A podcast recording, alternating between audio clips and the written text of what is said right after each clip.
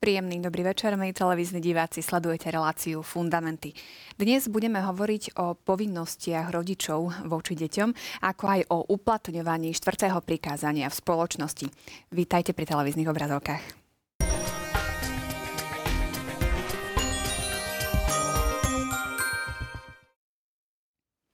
S mojimi hostiami Marekom Krošlákom a Máriou Spišiakovou sme minule začali tému štvrtého Božieho prikázania a v začatej debate s nimi budem pokračovať aj dnes. Tak vítajte, pekný večer, Ďakujem, som rada, že ste tu s nami. Pekný večer. Vráťme sa e, k téme, ktorú sme teda začali minule. Bol, hovorili sme hlavne o povinnostiach e, detí voči rodičom. No a e, v súvislosti, možno neviem, či práve s týmto, ale čo sa týka nejakého možno práva na dieťa, prišla aj divácká otázka, tak skúsme v krátkosti na ňu zareagovať. Divačka Mária sa pýta, minule ste spomínali, že rodinu tvoria aj bezdetní manželia, ktorí z nejakých napríklad zdravotných dôvodov nemôžu mať dieťa dieťa.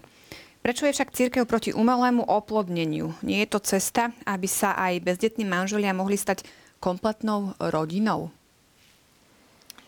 No, e, na prvý pohľad vyzerá toto ako riešenie e, a odpoveď na túžbu tých rodičov po dieťati. No ale my sme v minulej relácii tiež spomínali, že neexistuje niečo také ako právo na dieťa.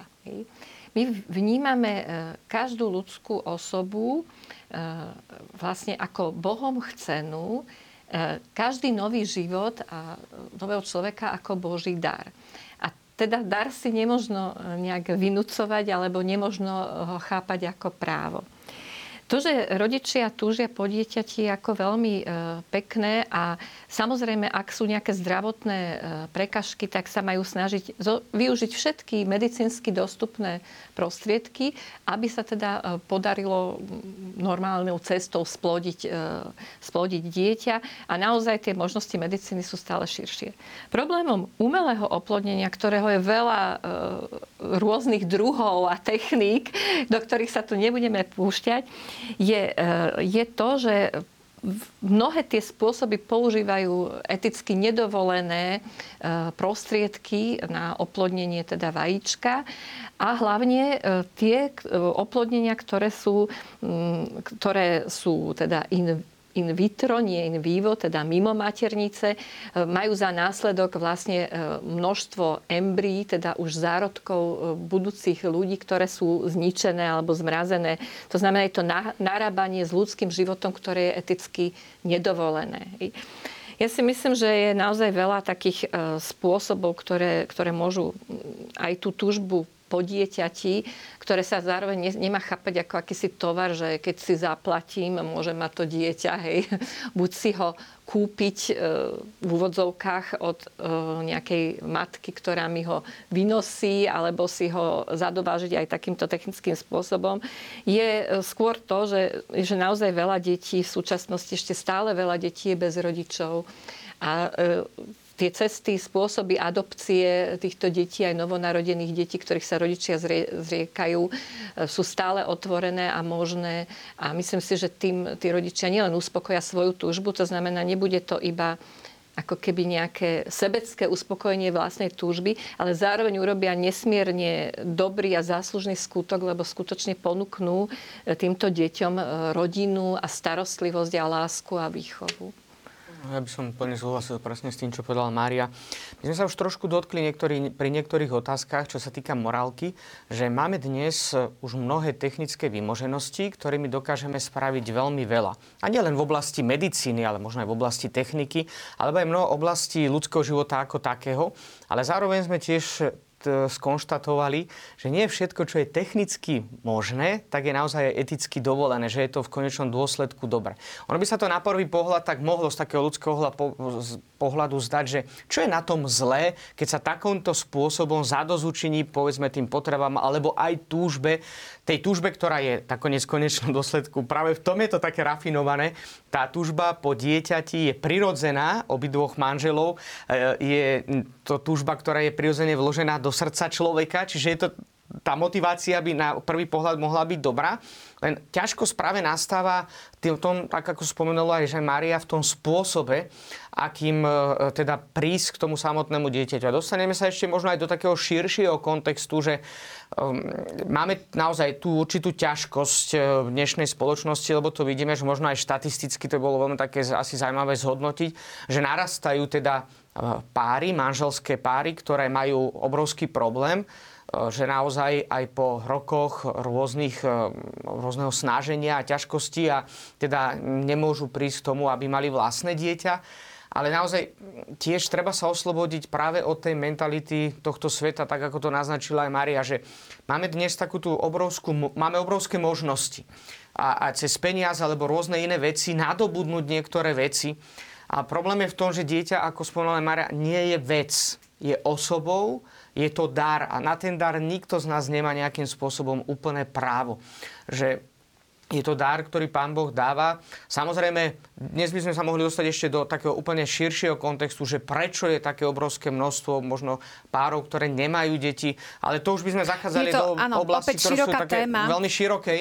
Ja by som chcel teda upozorniť na to, že uh, skutočne sa môže nájsť aj táto alternatíva, ako spomenula Mária, že je veľa detí, ktoré dnes nemajú rodičov a toto by mohlo byť možno aj spôsob pre tie bezdetné manželské páry, akým spôsobom na jednej strane aj zadozučiniť teda tej vlastnej túžbe a zároveň spraviť aj taký ten určitý hrdinský skutok, ktorý v konečnom dôsledku má veľmi pozitívne dôsledky nielen pre nich, ale dokonca pre dieťa a dokonca aj pre samotnú spoločnosť. Tak aspoň takto v krátkosti sme sa vyjadrili k takej podstate umelého oplodnenia. Ako hovorím, je to široká téma a verím, že sa aj v nejakých iných reláciách na televízii Lux k tomu ešte podrobne dostaneme. Poďme ale k našej dnešnej téme.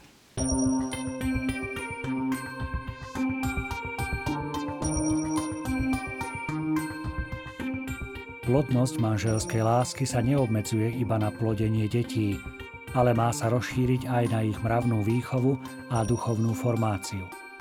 Výchovná úloha rodičov je taká dôležitá, že ak chýba, ťažko ju možno nahradiť. Právo a povinnosť vychovávať sú pre rodičov prvoradé a neodsudziteľné.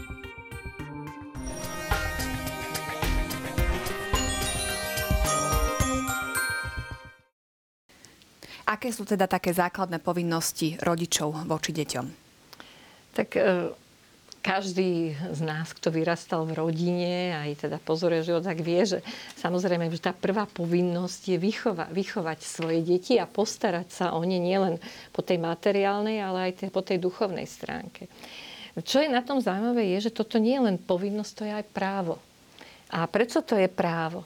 E, práve preto, aby iné subjekty nechceli túto rodičovskú úlohu prevzať na miesto rodičov. Že, že v prvom rade sú to tí rodičia, ktorí sú zodpovední za život svojich detí a za to, aby ich teda e, viedli v tom, v tom živote k ich plnému rozvoju. K tomu samozrejme patrí to, čo sme tu naznačili pri odpovedi na otázku e, divácku, že kresťanskí rodičia majú chápať to, alebo mm, uvedomovať si neustále to, že tie deti nie sú iba ich deťmi, ale sú to Božie deti zároveň, ktoré sú im istým spôsobom zverené.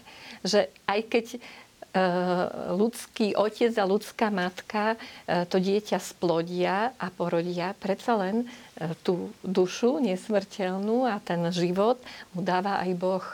A preto sme zodpovední nielen voči tým deťom ako rodičia, ale sme zodpovední aj voči Bohu, ako budeme sa o tie deti starať, ako ich budeme vychovávať. A preto katechizmus v tom bode 2222 spomína, že ich máme vychovávať k zachovávaniu Božieho zákona tým, že sami prejavujeme poslušnosť vôli nebeského Otca. Takže tá výchova nemá spočívať len v tom, že im budeme niečo rozprávať a budeme im e, e, morálne kázať, aké majú byť, ale že v prvom rade my máme žiť teda tak, ako, e, ako sa to od kresťanov alebo od veriacich patrí. Hm ako spomenula Mária, že eh, je to aj právo, aj povinnosť. Myslím, že to je také veľmi dôležité, že tá výchovná úloha rodičov, ako sme to spočuli aj v tom príspevku, je taká dôležitá, že ak chýba, ťažko ju možno nahradiť. že tá náuka církvy vlastne vychádza z prirodzenosti samotnej ľudskej osoby.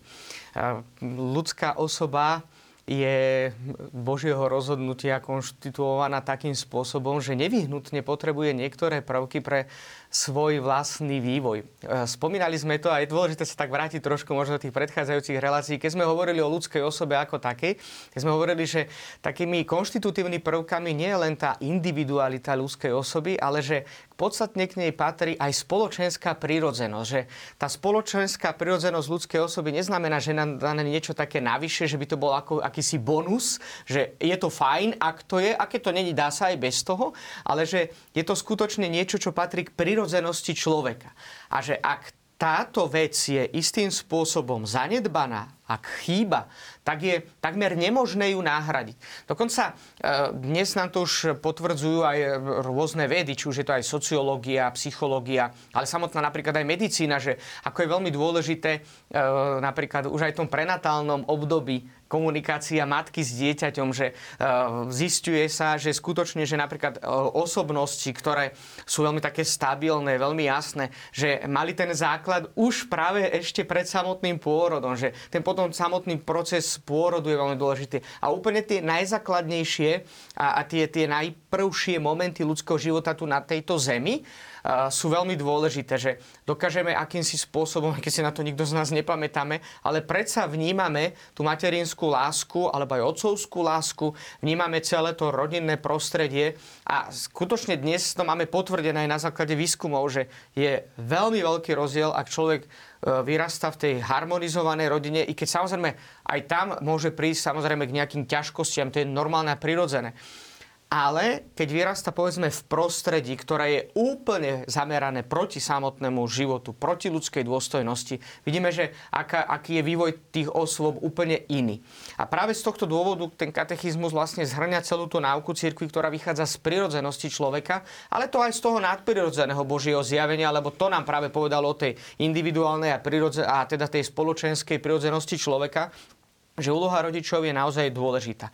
A dokonca práve z tohto dôvodu, keďže tí rodičia majú to primárne právo a zároveň aj povinnosť, tak konštatuje katechizmus, odvolávajúc sa aj na Jana Pavla II. v tej exhortácii Familiaris Consortio, že právo a povinnosť vychovávať sú pre rodičov prvoradé a neodsudziteľné. To už tak Mária naznačila, že jednoducho nejaká iná inštitúcia nemá právo odobrať rodičom túto povinnosť vychovávať vlastné dieťa.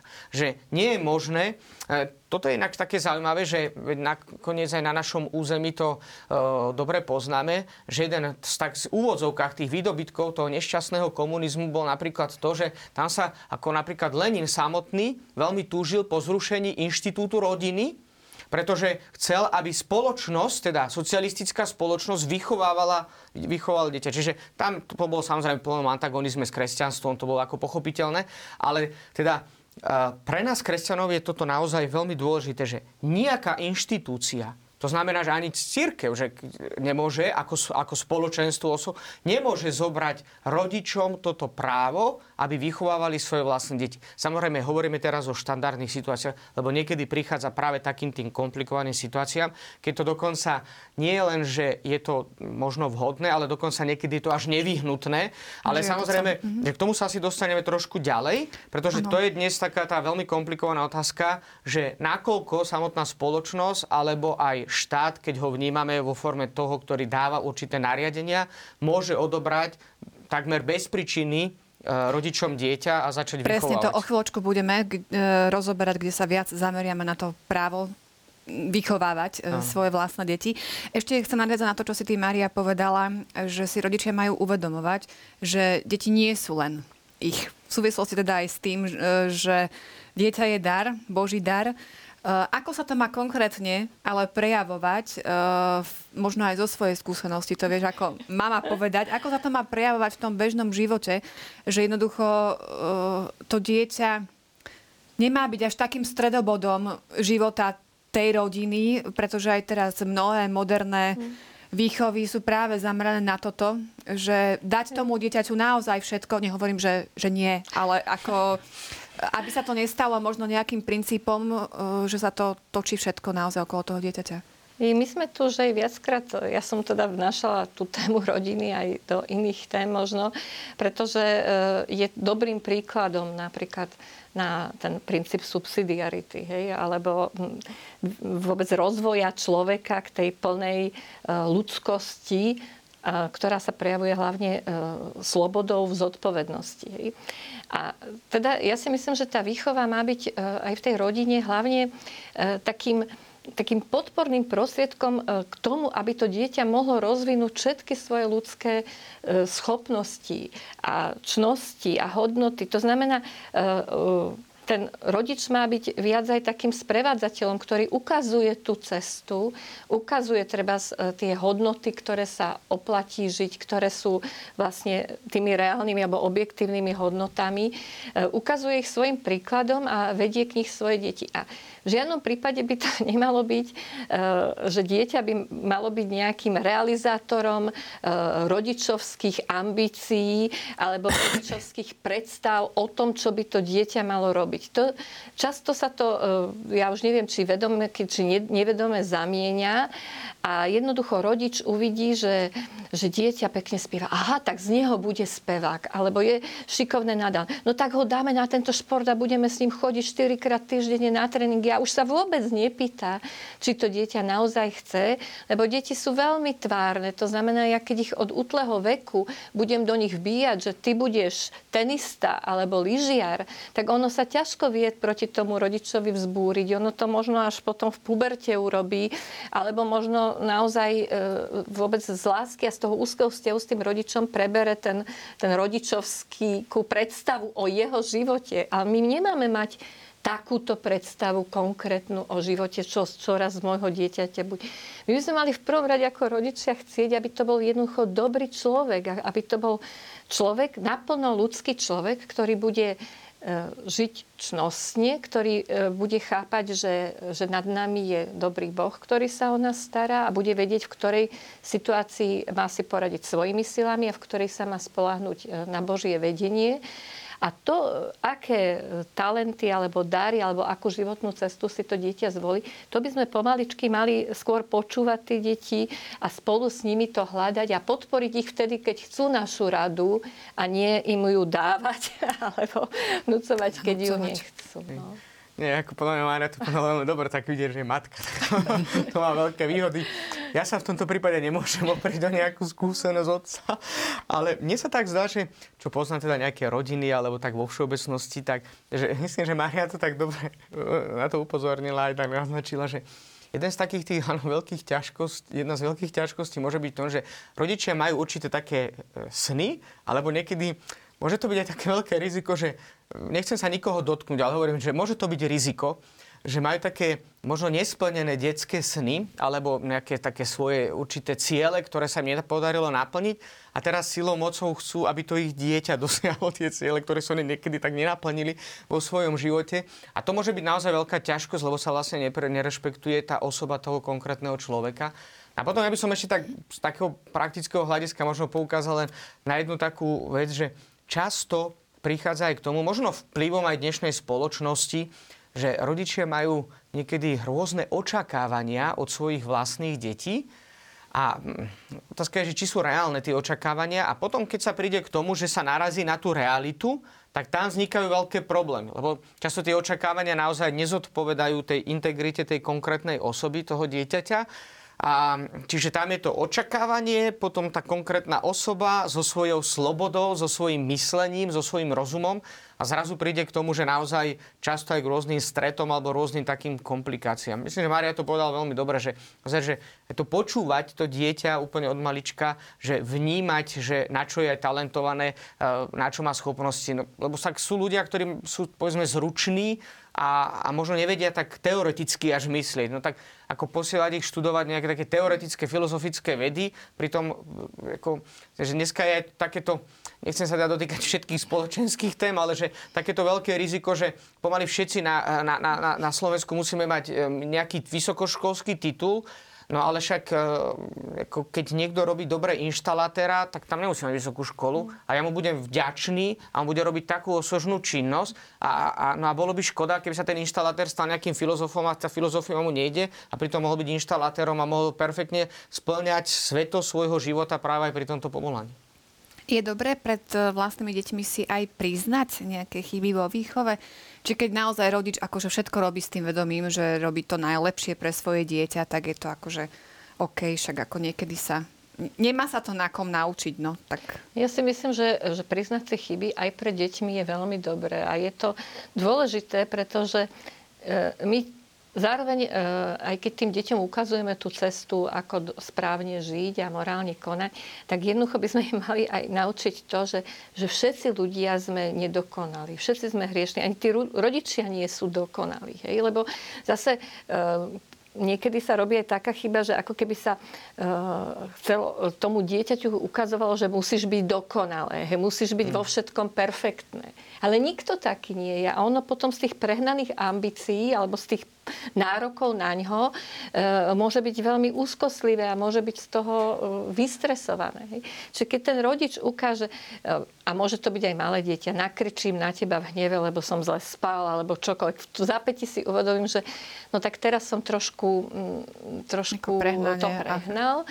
Tak kľudne prídem za tým dieťaťom a poviem, vieš čo, prepad, že ja som tak zle spala, ja som taká vyčerpaná, nemala som na teba až tak kričať. Nerobil si správne, ale mohla som ti to v kľude povedať alebo e, iným spôsobom. Hej. Myslím si, že to dieťa, aj malé dieťa, nemyslím si možno, že dvoj, trojročné, ale ktoré už je schopné pochopiť ten rozdiel medzi tým, že e, e, čo konáme a z akého motivu a koľko nás, všeličo nás pri tom ovplyvňuje, tak si myslím, že je to dobre pre ne. A aj ono samo potom vie skôr si priznať chybu, keď niečo urobí, či už v afekte, alebo nie, neuváženie úplne, tak potom dokáže aj ono to, musí to priznať. Tak ono aj vo všeobecnosti, že jeden z aspektov lásky ako takej je nielen vedieť odpúšťať, ale aj vedieť poprosiť o odpustenie, že to je tiež také veľmi dôležité. Ja myslím, že práve aj v tom rodinnom živote je to jeden z tých dôležitých aspektov aj teda aj manželské lásky, aj lásky deti voči rodičom, aj rodičov voči deťom. Myslím, že je to z takých veľmi dôležitých e, vecí. Nakoniec ten vlastný príklad v tomto je naozaj taký kľúčový, lebo ak rodičia, teda, pardon, ak deti vidia svojich rodičov, že e, aj pri rôznych takých konfliktných situáciách, a keď už tie emócie trošku tak vyhasnú a sa tak upokoja a vedia si povedať prepáč a pomyslia to naozaj úprimne a vedia aj poprosiť o odpustenie, že vedia si uznať svoju chybu, tak to môže byť naozaj jeden z takých tých veľmi podstatných až kľúčových momentov so samotnej výchove. Pretože láska nevyhnutne zahrňa aj tento aspekt, lebo ako spomínala aj Mária, ako nikto z nás tu na tejto zemi nebude absolútne dokonalý a vedieť si priznať, tak to je jedna z veľkých takých, aj jeden z veľkých aspektov samotnej lásky. Keď som si študovala túto tému a čítala katechizmus k tomu, tak v bode 227 ma tak potešila e, tá prvá vetička, že deti zo svojej strany prispievajú k rastu svojich rodičov vo svetosti. tak poďme to trošku rozmeniť na drobné, že teda ako sa to myslí. Je výhoda pre vás rodičov. ja som nad tým rozmýšľala a rozmýšľala som už dávnejšie e, nad tým, keď niekedy ako rodičia, ktorí zažívame e, so svojimi deťmi rôzne, nielen tie radosti, ale aj starosti. A vážne problémy musíme často riešiť aj zdravotné, aj rôzne. Že, že, ako, že, že ako dobre na tom sú tí kniazy alebo tí slobodní, že takéto problémy nemusia riešiť. A zase z tej druhej strany som aj počula, od istého slobodného kolegu, že vieš, ale mnohé veci sa ja vlastne nemôžem naučiť. Ja sa ich nemám z čoho akože naučiť, lebo e, teraz, e, čo som mala teraz nedávno tak veľmi vážne chorého syna a vtedy som si uvedomila, ako človeka e, isté situácie, tá starosť o to dieťa vlastné, ako, ako ťa to učí pokore, ako ťa to učí tomu, že jednoducho nemáš všetko vo svojich rukách. Keby si aj neviem, čo chcel, že v tomto momente už sa musíš spolahnuť len na toho Pána Boha. Len ten Pán Boh je ti jedinou oporou. Hej? Ja, e, predpokladám, že aj starosť e, o seba samého alebo vlastného rodiča e, tiež môže viesť k takým situáciám, ale keďže som matka a mám takú predstavu, že tá materinská láska alebo ten vzťah k dieťaťu je niečo naozaj výnimočné, lebo tá matka vlastne tie problémy toho dieťaťa alebo jeho zdravie prežíva ešte oveľa horšie ako vlastné problémy. Hej. Čiže tam to, to emo, emocionálne aj bytostné zapojenie sa do tej starosti alebo úzkosti o to, čo s tým, čo z toho dieťaťa bude, ako vyrastie, akými kamarátmi sa stretne, v akom to svete vyrastá, tak e, táto starostlivosť učí nás to sebaobetovaniu, učí nás to zriekaniu sa e, svojich e, proste záujmov, rôznych e, krúžkov, alebo tak, lebo často musí, jednoducho nie, nie, nie dvihnutia, ten čas, čo to dieťa vyžaduje, čo tie deti vyžaduje. A toto si myslím, že, že tento aj, aj teda ten radostný moment, ale aj hlavne tieto aj možno bolestné alebo sebaobetové momenty prispievajú k tomu, že, že naozaj e, tak intuitívne lepšie tú cestu k tej svetosti alebo jednoducho ideme e, k tej dokonalosti takýmto spôsobom. No, tak neviem, či som Áno, to trafila. Je, veľmi dobré. veľmi dobré. To je ten spôsob, ktorým deti môžu byť aj áno. iné určite. I áno, tých spôsobov samozrejme však asi môže byť aj viacej. Ono je také zaujímavé, že práve to, čo si citovala Janka v tom bode 2227, že deti zo svojej strany prispievajú k rastu svojich rodičov vo svetosti, tak tu sa katechizmus odvoláva na hm, tú známu, čo sme tak trošku aj rozoberali, konštitúciu druhého Vatikánskeho koncilu, Gaudium et Spes, a je to dokonca bod 48. A keď si tak spomeniete na tie predchádzajúce relácie, keď sme hovorili o, o morálke a svetosti, tak spomínali, že práve tá, to Gaudium et Spes, tento dokument, tak zhrňa celú tú náuku církvy, aj teda z oblasti morálnej teológie. A v bode 40 hovorí o všeobecnom povolaní všetkých veriacich Krista ku svetosti. A potom to tak rozmienia aj kate, teda ten dokument Gaudium et Spes nádrobné a tu sa teda odvoláva aj samotný katechizmus na túto náuku teda odvoláva sa na celú tú tradíciu, že jedna z tých takých najpodstatnejších e, vecí, tomu, aby sme dosiahli dokonalosť a plnosť kresťanského života, je predovšetkým žiť Kristovo povolanie v našom stave, životnom stave. A to znamená, že tak ľudsky povedané, že plniť si tie najzákladnejšie stavovské povinnosti. Že svätý Alfons Maria de Liguri to hovoril, že rodič sa má stať svetým ako rodič, dieťa ako dieťa.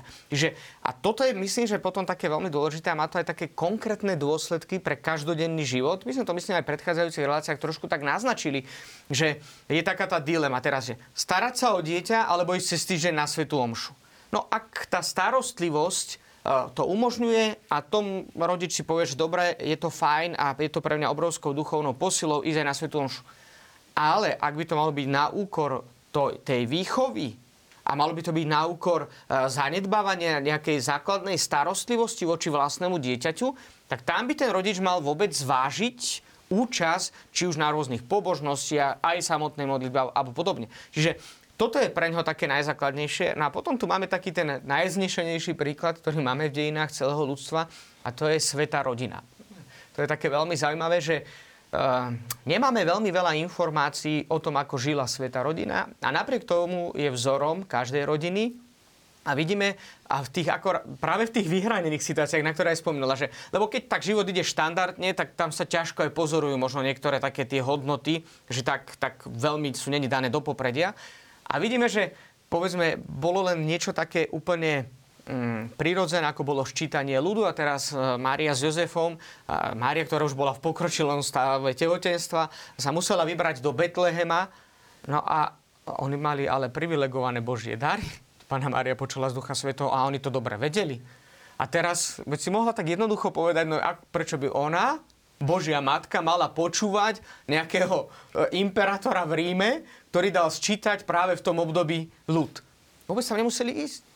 A vidíme, že oni išli úplne prirodzenou cestou a postavili sa reálne k tým jednotlivým situáciám. Boli aj vyhnancami v Egypte, hej, že museli na určité obdobie odísť, potom sa vrátiť. Určite ten návrat tiež nebol ľahký, vrátiť sa naspäť do sveta. Tam už zmenená bola aj politická, aj spoločenská situácia a znova sa tam nejakým spôsobom zakomponovať. Vidíme, že e, práve cez takéto aj vyhrotené situácie môžeme vnímať ten príklad, ktorý zachová, zanecháva Božia Matka, ale samozrejme aj Ježišov pestún, a to je teda svätý Jozef. Hoci hovorím, tých informácií akoby návonok máme málo, ale aj cez tieto jednotlivé situácie môžeme vnímať tie hodnoty, ktoré sa práve vo svetej rodine žili. Ako sa má meniť e, výchova v súvislosti s vývojom detí? Ak teda vôbec sa má meniť? No, ten, ja myslím, že ten základný postoj, ako napomáhať e, tomu rozvoju všeobecnému dieťaťa, sa meniť nemusí, iba vždy ho treba e, realizovať na, na tej úrovni, na ktorej sa dieťa nachádza. Hej. Samozrejme, maličkému dieťaťu poviem úplne konkrétne, nerob toto, zlož si hračky, e, poď sa najesť. Hej, dávam mu konkrétne príkla, príkazy, ktoré, v ktorých, ktorých teda má sa naučiť e, istým zručnostiam alebo istým povinnostiam. Čím je dieťa väčšie, tak na základe toho princípu subsidiarity o, o viac veciach ho nechám rozhodovať sám a podporujem ho len v tých veciach, o ktorých sa ešte nie je schopné dobre rozhodnúť. Čiže pokiaľ ide napríklad na základ do škôlky dieťa alebo na základnú školu, tak rodič samozrejme vybere mu tú školu, ktorú on uzná za vhodné, alebo ktorá je najbližšie, alebo za akých dôvod. Keď ide už na strednú školu, tak už budem konzultovať s tým dieťaťom. Aha, tak ty by si, čo by si rád študoval? Čo ťa baví? E, aké sú e, tvoje preferované predmety? Tu už e, by nebolo podľa mňa správne, keby ten rodič povedal a pôjdeš na gymnázium a hotovo. To je jediná škola, na ktorú ti dovolím ísť. No a podobne už potom na vysokú školu, kde treba už to dieťa možno sa aj postaví proti nám a povie, že ja chcem ísť tam. A rodič už pretože už ide vlastne o dospelého mladého človeka nad 18 rokov, už musí toto, e, toto rozhodnutie rešpektovať, aj keď sa mu možno, že zdá, že je úplne nevhodné pre neho. Ale e, vlastne aj na tom, ak sa to dieťa naozaj pomýli, vybralo si zlú školu, zistí to po, po jednom semestri alebo po dvoch, to je tiež istá škola, lebo aj tie omily naše, e, ktoré, nás, ktoré v tých slobodných rozhodnutiach robíme, aj na tých sa môžeme učiť. A keby sme chceli naše deti vyvarovať všetkých omylov v živote, tak ich vlastne ne, nepripravíme dobre na život. Hej? Oni sa niektoré veci sa musia naučiť e, na vlastnej koži. Dôležitým takým okamihom, možno aj náročným pre rodičov je, keď si deti nájdu životného partnera, keď, e, alebo si volia životný stav. Ako teda majú túto postupovať rodičia, aby to bolo teda správne? Tak potom povie niečo Marek. Uh, ja som totiž to počula takú... Často sa teraz stáva, keď hovoríme o kresťanských rodičoch a kresťanských rodinách, že si teda kresťans, e, tie naše deti z kresťanskej rodiny nájdu neveriacich e, partnerov alebo dokonca e, nejakej inej partneru inej viery. A som už počula také akože vyjadrenie, že No ja by som, im to, ja by som mu to zakázal, hej? A, a nech, si, nech si hľadá v dobrých kresťanských kruhoch. No tak ten, kto dáva takúto radu do života, sa obávam, že je ako nerozumie, o čom hovorí. Pretože naozaj výber životného partnera, aj keď ešte vieme, že v niektorých krajinách naozaj ešte stále to prebieha tak, že rodičia vyberajú životného partnera v Indii alebo kde svojim deťom a tie deti e, keď by sa chceli postaviť proti risku, že ich rodina úplne zavrhne, e, tak podľa katechizmu katolickej cirkvi, nie podľa mňa, e, nemajú rodičia nútiť svoje deti ani pri voľbe povolania, ani pri voľbe manžela či manželky, hovorí paragraf 220, 2230. To znamená, že ja môžem svojim deťom e, e, povedať, môžem sa s nimi rozprávať, môžem im hovoriť, že ak budú mať, ak si nájdú partnera, ktorý je veriaci, bude to ich manželstvo podporené ešte aj tým, že zdieľajú spoločnú vieru, teda spoločné hodnoty a môžu e, to manželstvo oprieť o Božiu pomoc vo sviatosti manželstva. Ale keď už mi tá dcéra, konkrétne moja dcéra, povie, že no ale ja už som 10 rokov zalúbená do tohto chlapca mami a on je ateista, e, tak ja teraz nebudem po 10 rokoch, tak vieš čo, pošli ho k vode a nájdi si, jednoducho poviem, no tak sa modlí, e, možno raz e, teda aj on dospeje k viere a hlavne e, musíte mať teda vzájomnú lásku, úctu a uvedomovať si, že spolu budete budovať rodinu a spolu vychovať deti, tak aby ste tie základné hodnoty, na ktorých budete stavať, mali spoločné. Tak, ja by som s tým plne súhlasila. Ja by som vás tak doplnil len to, že ono niekedy sa tak, áno, že stáva, tak keď hovorím už tak dnes tak prakticky, tak niekedy sa stane, že áno, prídu napríklad rodičia a povedia, že viete, máme veľký problém s dcerom alebo so synom, s našim dieťaťom, že on si teraz vybral niekoho, alebo ona si vybrala niekoho a my nevieme, čo s tým. No, jednak, že prišli možno už trošku neskoro, ako prvá vec. Že, a, a práve na toto by som upozornil, že tá výchova, ako spomínala Maria, že presne ona musí rešpektovať práve takú tú dynamiku vývoja samotnej ľudskej osoby. Že ak sa zostane aj napríklad na úrovni viery niekde na základnej eh, škole prvého ročníka a keď sa niekto 30 ročný ešte modlí aneličku, moju strážničku, tak eh, tam asi mož, ťažko budeme čakať nejaké, eh, že aby sa práve ten náboženský pohľad integroval do môjho slobodného rozhodnutia a bral do úvahy komplexnosť tej životnej situácie. Že práve toto je také, myslím si, že veľmi dôležité, že a to ide aj teda ruka v ruke s tou výchovou úplne prirozenou, že a, a, ja som to videl teda na mnohých aj manželských párov a sú teda, pre mňa sú to naozaj takí vzácni ľudia, ktorí napríklad pri voľbe životného partnera absolútne nezasahovali.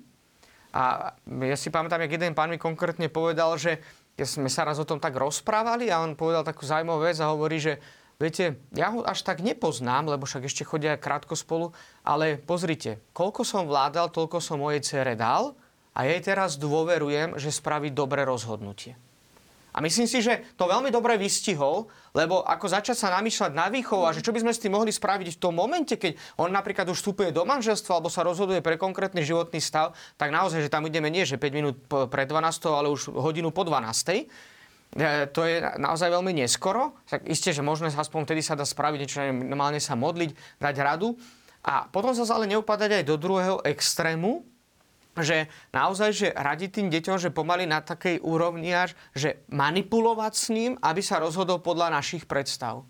Naozaj, že to už je potom otázka naozaj takej tej dôvery voči vlastnému dieťaťu a ono v konečnom dôsledku, vlastne tá dôvera voči vlastnému dieťaťu zahrňa celý ten životný štýl aj životný postoj k tomu dieťaťu od narodenia a možno od počatia až po ten moment, kedy prichádza k takýmto rozhodnutiam. Ale ešte, pardon, jednu vec, že katechizmus tam zároveň tak aj pridáva, že, e, že zdržať sa toho konkrétneho rozhodnutia, že spraviť, že tak áno, môže si ho zobrať, alebo môže si ju zobrať, tak teda to konkrétne, tak katechizmus ale tak integruje a hovorí veľmi jasne, že je dôležité, aby rodičia pomáhali deťom múdrymi radami, najmä vtedy, keď si zamýšľajú založiť rodinu. Čiže tie rady sú vhodné, ale naozaj, aby boli na úrovni, na úrovni rád aby to nebolo nejaká manipulácia. A potom tam musia veľmi dobré rodičia samozrejme zvážiť predovšetkým dve veci. Akú majú vnútornú motiváciu. Že či je to naozaj skutočná, autentická láska voči tomu vlastnému dieťaťu, alebo sú to vlastné predstavy, ktoré chcú naplňať cez to svoje dieťa. A potom druhá vec, nachádzať spôsoby, ktorými sa odkomunikuje tá pravda. To už sme také spomínali a že sa ešte k tomu dostaneme, že je veľký rozdiel povedať pravdu a povedať pravdu. tak smiešne to znie. Ja môžem povedať pravdu takým spôsobom, že to človeka veľmi zraní a mu ublíži a tú istú pravdu môžem odkomunikovať takým spôsobom, že to človeka môže motivovať. Čiže v podstate taký podobný postoj e, treba zachovať aj potom, keď už majú deti založené vlastné rodiny a ako nemiešať sa im do života, ako to teda možno aj niektorí no, rodičia robia. Tak, sa hovorí, že, že starí rodičia sú najlepší na to, aby pokazili výchovu vlastných detí. Nie? No, to ja môžem povedať, lebo som slobodný. Mňa sa nikto v tomto nenajomá. Ale niekedy áno, je to taká trošku ťažkosť môže nastať v tom, že, že starí rodičia že až tak veľmi zasahujú do výchovy mm. tých vlastných detí, že to robí komplikácie. Tak myslím, že také tie základné veci sme zhrnuli aj vysvetlili taký ten základný postoj, e, či už k povinnostiam alebo právam, ktoré majú rodičia voči svojim deťom. A ideme e, k druhej časti našej téme a to, ako je rodina vnímaná v spoločnosti.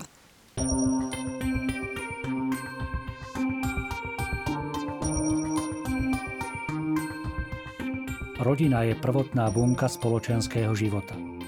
Je prirodzeným spoločenstvom, v ktorom sú muž a žena povolaní k darovaniu seba v láske a v darovaní života. Autorita, stálosť a životné vzťahy vnútri rodiny tvoria základy slobody, bezpečnosti a bratstva v rámci spoločnosti.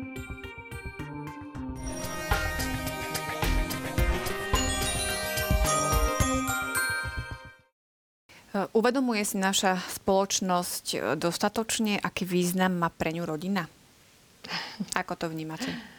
Tak e, ja neviem úplne to tak povedať, že či na úrovni celej spoločnosti, ako to je. E, teraz konkrétne v našej spoločnosti slovenskej sa tá téma rodiny, mne sa aspoň zdá, že celkom akože tak vracia do diskusie z rôznych stránok.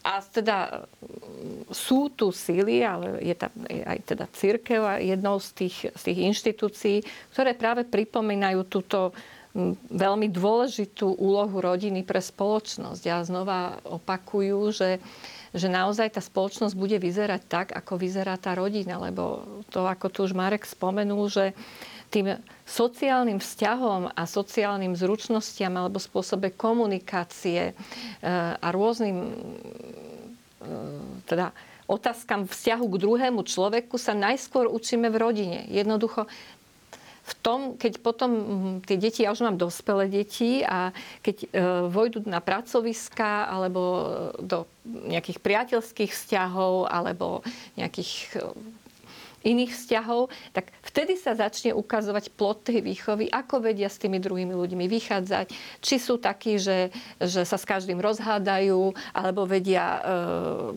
prejaviť aj svoju empatiu, svoje porozumenie pre tých druhých, e, či sa v tom novom prostredí, do ktorého prídu, vedia do neho zaradiť a tak ďalej. Čiže naozaj e, na rôznych úrovniach spoloč, spoločenského života je veľmi dôležité, aby prišiel ten človek z rodiny už aký, s akými si sociálnymi zručnosťami, aby vedel tam fungovať. No, nakoľko e, je, jedna vec je slovne uznať dôležitosť rodiny pre spoločnosť a druhá vec je, čo tá spoločnosť vlastne má robiť alebo ako má preukázať túto svoju, e, tento svoj vzťah alebo uvedomenie si hodnoty rodiny. A tu, tu sa možno mienky dosť líšia alebo môžu narážať na e, nejaké problémy, lebo samozrejme, keď už ide o podporu, ktorá má povedzme právna, teda z hľadiska legislatívy, alebo z hľadiska nejakých financií, alebo z hľadiska nejakých poskytnutých možností tej rodine, tak tam už sa môže e, niekomu zdať, že sa dáva dosť dosť preukazuje tej rodine a zase iným sa môže zdať, že to je stále ešte málo a že, tie, že rodiny na to, aby mohli svoju funkciu pre spoločnosť splniť, potrebujú ešte viac podmienok mať splnených alebo e, potrebujú väčšiu podporu spoločnosti a štátu, ako sa im dostáva. Ja myslím, že Mária to zhrnula celkom dobre, že fakt je ten, že ano, v tých ostatných rokoch si je taká tá diskusia na rôznych úrovniach o, o rodine ako takej. Asi by sme si dávali nejaké rôzne clony rôznej farby pred oči, keby sme povedali, že nie je určitý problém s rodinami dnes. To, to by sme ako asi sa klamali sami seba. E, nakoniec, e, keď sa zoberie už len napríklad vec, ktorá štatistika v tomto je vždy taká veľmi relatívna, lebo nejaké akože čísla sú nie vždy celkom ukazujúcim faktorom, tým najobjektívnejším, ale môžu byť určitým takým jedným z kritérií, že je povedzme naozaj aká je povedzme rozvodovosť alebo rôzne tie ťažkosti, ktoré sú, o ktorých sa dnes tak často to diskutuje. Ale má to zase taký ten pozitívny asi význam a vplyv, že e, rodina ako taká sa dostáva do centra pozornosti. No, myslím, že to je také nepopierateľné. A to môže byť dobré, len teda, aby sme dokázali možno aj z hľadiska samotnej cirkvy, akým spôsobom prezentujeme naše hodnoty, dobre odkomunikovať voči spoločnosti tie jednotlivé skutočnosti. Myslím, že tomto nám niekedy nastáva tak, taký problém, že to, čo som už spomenul aj pre tej, v tom predchádzajúcom vstupe, že, že dobre, e, hovoríme pravdu, ale problém je v tom, akým spôsobom ju odkomunikujeme. Že akým spôsobom vstupujeme vôbec do tej diskusie.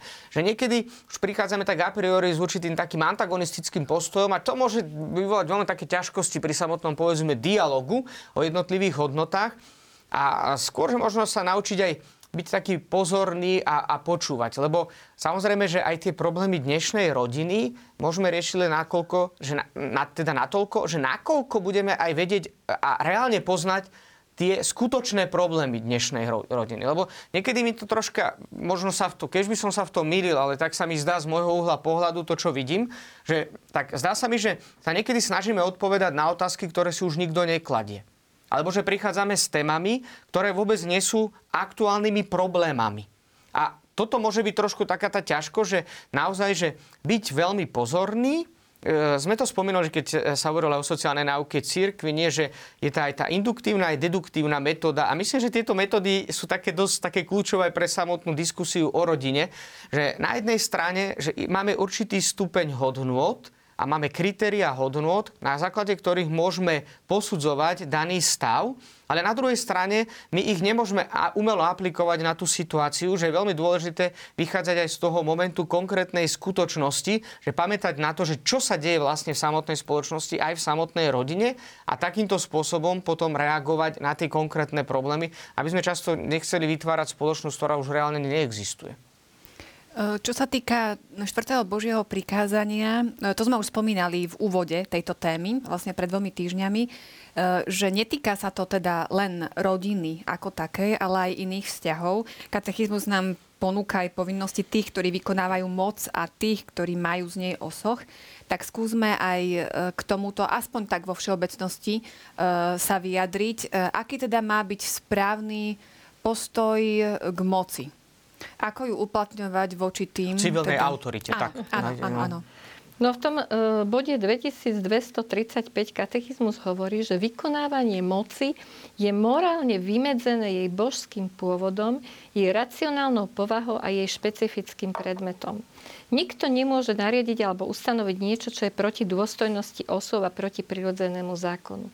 Vyzerá to tak veľmi zložito, ale e, my sme už to tiež viacej spomínali, keď sme hovorili o autorite, že e, z toho, ako funguje spoločnosť a konec koncov aj rodina, jednoducho musí byť isté e, usporiadanie hierarchická alebo jednoducho organizačná štruktúra, v ktorej niektorí ľudia majú väčšiu moc ako iní rozhodovať o niektorých veciach.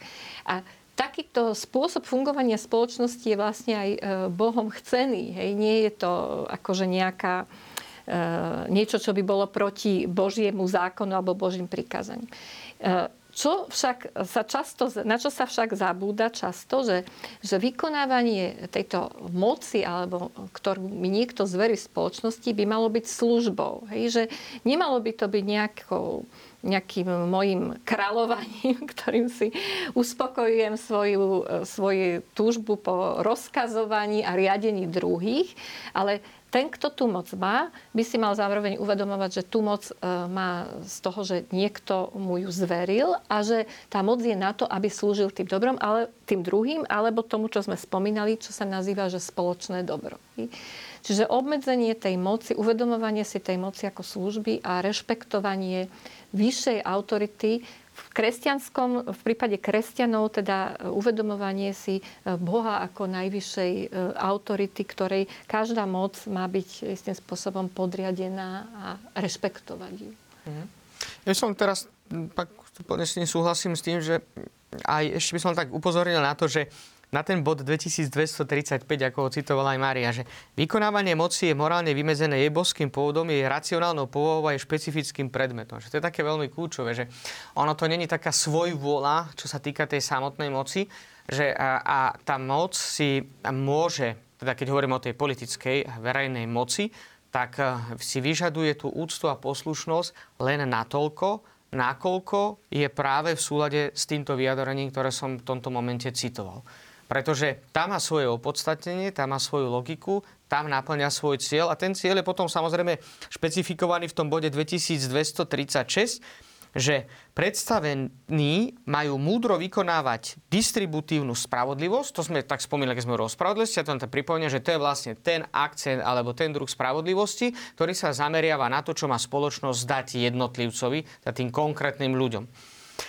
Pričom majú brať do úvahy potreby a prínos každého a mať na zreteli svornosť a pokoj. No, tu sa dostávame samozrejme do takej trošku ešte komplikovanejšej otázky. Pretože tá komplikovanosť spočíva v tom, že dnes vo všeobecnosti máme takú určitú tendenciu všetci, že teda to vzťahujeme aj tak na seba, k určitému subjektivizmu, že ako sa to zdá mne, tak takýmto spôsobom by sa to malo uskutočňovať, a, alebo teda ten môj subjektívny pohľad je natoľko zradikalizovaný, že toto je jediný pohľad na objektívnu skutočnosť a tento jediný pohľad sa musí rešpektovať. A tým pádom už ten pohľad iného je často potom protirečený, i keď možno trošku len jemne by sa stačilo pootočiť a vidíme, že môže byť ten pohľad iného obohatený. No a to je práve potom pre posudzovanie e, vlastne tých, e, toho, že nakoľko tá autorita má reálne tú, tú schopnosť, aby jej niekto bol podriadený, že nakoľko to uskutočňuje, tak spomenula to už vlastne Mária, že to sa vlastne uh, uskutočňuje cez realizáciu ľud, základných ľudských práv. Že tieto sú takým základným kritériom na to, či ale, áno alebo nie, tá konkrétna verejná moc robí všetky veci v súlade s ľudskou dôstojnosťou. E, pozrieme sa teraz na to opačne z pozície e, podriadených voči nadriadeným. Aký má byť e, teda postoj nás podriadených voči svojim nadriadeným? Čo má potom zahrňať taká tá lojálna spolupráca, aby to bolo všetko v poriadku a aby tam už to nešlo či už do jedného alebo druhého extrému? Tak e, aj písmo upozorňuje na to, že dajte cisárovi, čo je cisárovo a Bohu, čo je Božie. To znamená, že v kresťanstve je veľmi silne prítomný ten motív e, toho, že človek, a teda veriaci má e, moc považovať za, nejako, pre, za danú z, Bo, z Božej vôle a teda majú rešpektovať. Ovšem, mne sa zdá, že sú tam také, akože, nie že dva, ale sú aj také, sú také extrémy, že jeden extrém je taký, keby sme si mysleli, že tá moc všetko za nás rozhodne. Čiže taká pasivita voči tej moci e, verejnej, že, že no tak riešte to nejak, ako nemám zamestnanie, mám rodinu, tak mi niečo dajte, hej, alebo prispejte mi, e, keď mám deti, toľko to peniazy mi dajte. E, fungovanie spoločnosti, aby, aby bolo vyvážené a aby naozaj smerovalo k spoločnému dobru, nemôže byť závislé iba od moci, hej, alebo tých predstaviteľov tej moci, takisto ako nemôže byť ani bez nich riadené. Čiže ten, ten občan alebo ten podriadený tej moci, musí spolupracovať, aj chcieť spolupracovať s tou mocou a naopak tí predstaviteľe tej moci, ak chcú správne riadiť tú spoločnosť, musia vedieť spolupracovať a využívať e, potencia možnosti tých občanov. Problém je, keď e, teda sa nejak narazí, to znamená, že keď e, ten občan alebo ten veriaci zistí, že tá moc chce od neho niečo, čo je v rozpore s jeho svedomím alebo v rozpore s Božími prikázaniami. Lebo e, práve v tom sme my veriaci, alebo teda tí, čo veríme v Boha, e, sa možno líšime od iných, že pokiaľ pre iných je najvyššou normou, hej, e, alebo mm, najvyšším predstaviteľom je nejaký predstaviteľ štátu alebo moci, ale najväčšou autoritou. Hej, a už neverí vo vyššiu autoritu. My veríme, že vždy je nad týmito predstaviteľmi ešte Božia autorita, ktorá je pre nás e, v prípade, že, že tá ľudská autorita koná proti nej, je zavezujúca tá Božia. Hej, konať v súlade s tým, čo Boh od nás chce. Myslím, že sa Nemáš čo dodať. No, Ešte teraz mi napadlo, že vlastne my sme e, avizovali, že sa vrátime trošku k právu na rodičov na výchovu, aj v mhm. súvislosti s tým spoločenským rozmerom, že e, do, kedy môže spoločnosť zasiahnuť, e, takže teda už to právo na tú výchovu mm-hmm. zo strany teda rodičov eh, by malo byť odňaté, do akej mm-hmm. miery je mhm. vlastne mm-hmm. objektívne. Tak skúsme sa ešte v krátkosti k tomu vyjadriť, aby sme naozaj ukončili aj túto tému, aby sme to nenechali otvorené. Asi tak vo všeobecnosti mm. z takého mra- morálneho mm. uhla pohľadu by sme mohli povedať, že pokiaľ by boli porušované základné práva detí, a boli by samozrejme prekračované povinnosti, základné povinnosti rodičov voči svojim vlastným deťom, tak tam by mohla spoločnosť ako taká zasiahnuť. Samozrejme, že v tom e, konkrétnom kontexte každodenného života to nie je vždy až také jednoduché určiť, že nakoľko porušenie možno jedného konkrétneho a odniatie jedného konkrétneho práva zo strany rodičov voči vlastným deťom a aj v konkrétnej spoločnosti je adekvátnym dôvodom na odobratie vlastného dieťaťa. Lebo tu sa dostávame... Veľmi tak zložito si to povedal. ale, ja myslím, že to, ale je to, je to komplikované. Lebo povedzme, že napríklad uh, uh, isté práva ktoré dnes považujeme na území európskeho kontinentu za samozrejme, prirodzené a že bez nich by sme sa ani možno nevedeli predstaviť každodenný život, tak na niektorom inom kontinente o takýchto právach ani nesnívajú. Čiže vždy je to potom v konečnom dôsledku istým spôsobom aj politický kompromis a tam by bolo veľmi dôležité, aby sa do tohto procesu zapojili naozaj odborníci na všetkých úrovniach. Lebo ja som síce spomenul, že je to vždy, lebo je, reálne je to politický kompromis a myslím si, že v tom je ten najväčší problém. Lebo ak sa politici začnú cítiť ako majstri sveta vo všetkých oblastiach života, tak to je úskalie, ktoré je veľmi nebezpečné, pretože tam je dôležité práve v tejto oblasti nechať prehovoriť odborníkov, ktorí dokážu adekvátne zvážiť, že v tej konkrétnej spoločnosti, v tejto konkrétnej dobe ktoré sú tie objektívne kritéria na to, aby sa mohlo povedať, že tak títo konkrétni manželia už nezvládajú vlastnú výchovu vlastného dieťaťa a preto je dôležité, aby nahradila samotná spoločnosť, respektíve to, čo sa dnes vníma ako štát. Ja by som iba tak veľmi krátko, že e, z takého úplne prirodzeného ľudského e, sú naozaj situácie, kedy to je jednoznačné, nezávisí to od žiadnych právnych e, predpisov, teda závisí, hmm. lebo ináč, že nemôžu zobrať. Hej. Predstavte si, že, že niekto týra vlastné dieťa, to znamená, že ho bije do krvi, ho proste, veď nedávno boli v médiách takéto, tak ja si myslím, že tam už ozaj zasahuje veľmi rýchlo tá štátna moc. Tie prostriedky, že, že my si myslíme, že už odňali a už ho nikdy neuvidia. Tam sú zase iné možnosti. Však dobre, to dieťa nemusí stále bývať v domácnosti a môže napríklad umožniť tým rodičom, aby ho navštívili alebo aby s ním komunikovali. Čiže netreba to brať tak ako, že hop alebo trop. Hej?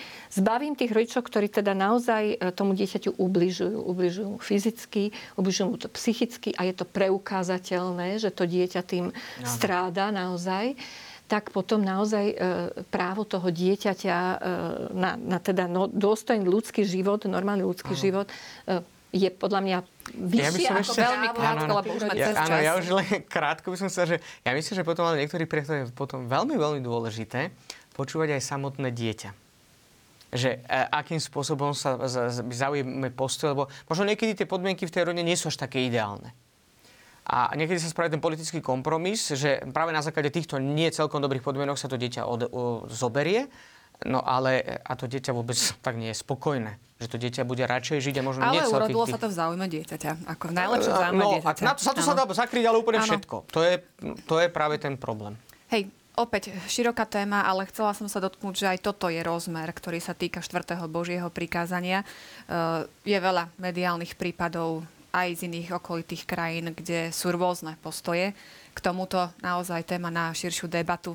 Milí televízni diváci, dnes sme viacej nestihli, ale verím, že v zaujímavých témach budeme pokračovať aj na budúce, čo oceníte tým, že nás zapnete v našom obvyklom čase. Ja budem rada, že budete s nami. Zatiaľ sa majte pekne a dovidenia opäť na budúce.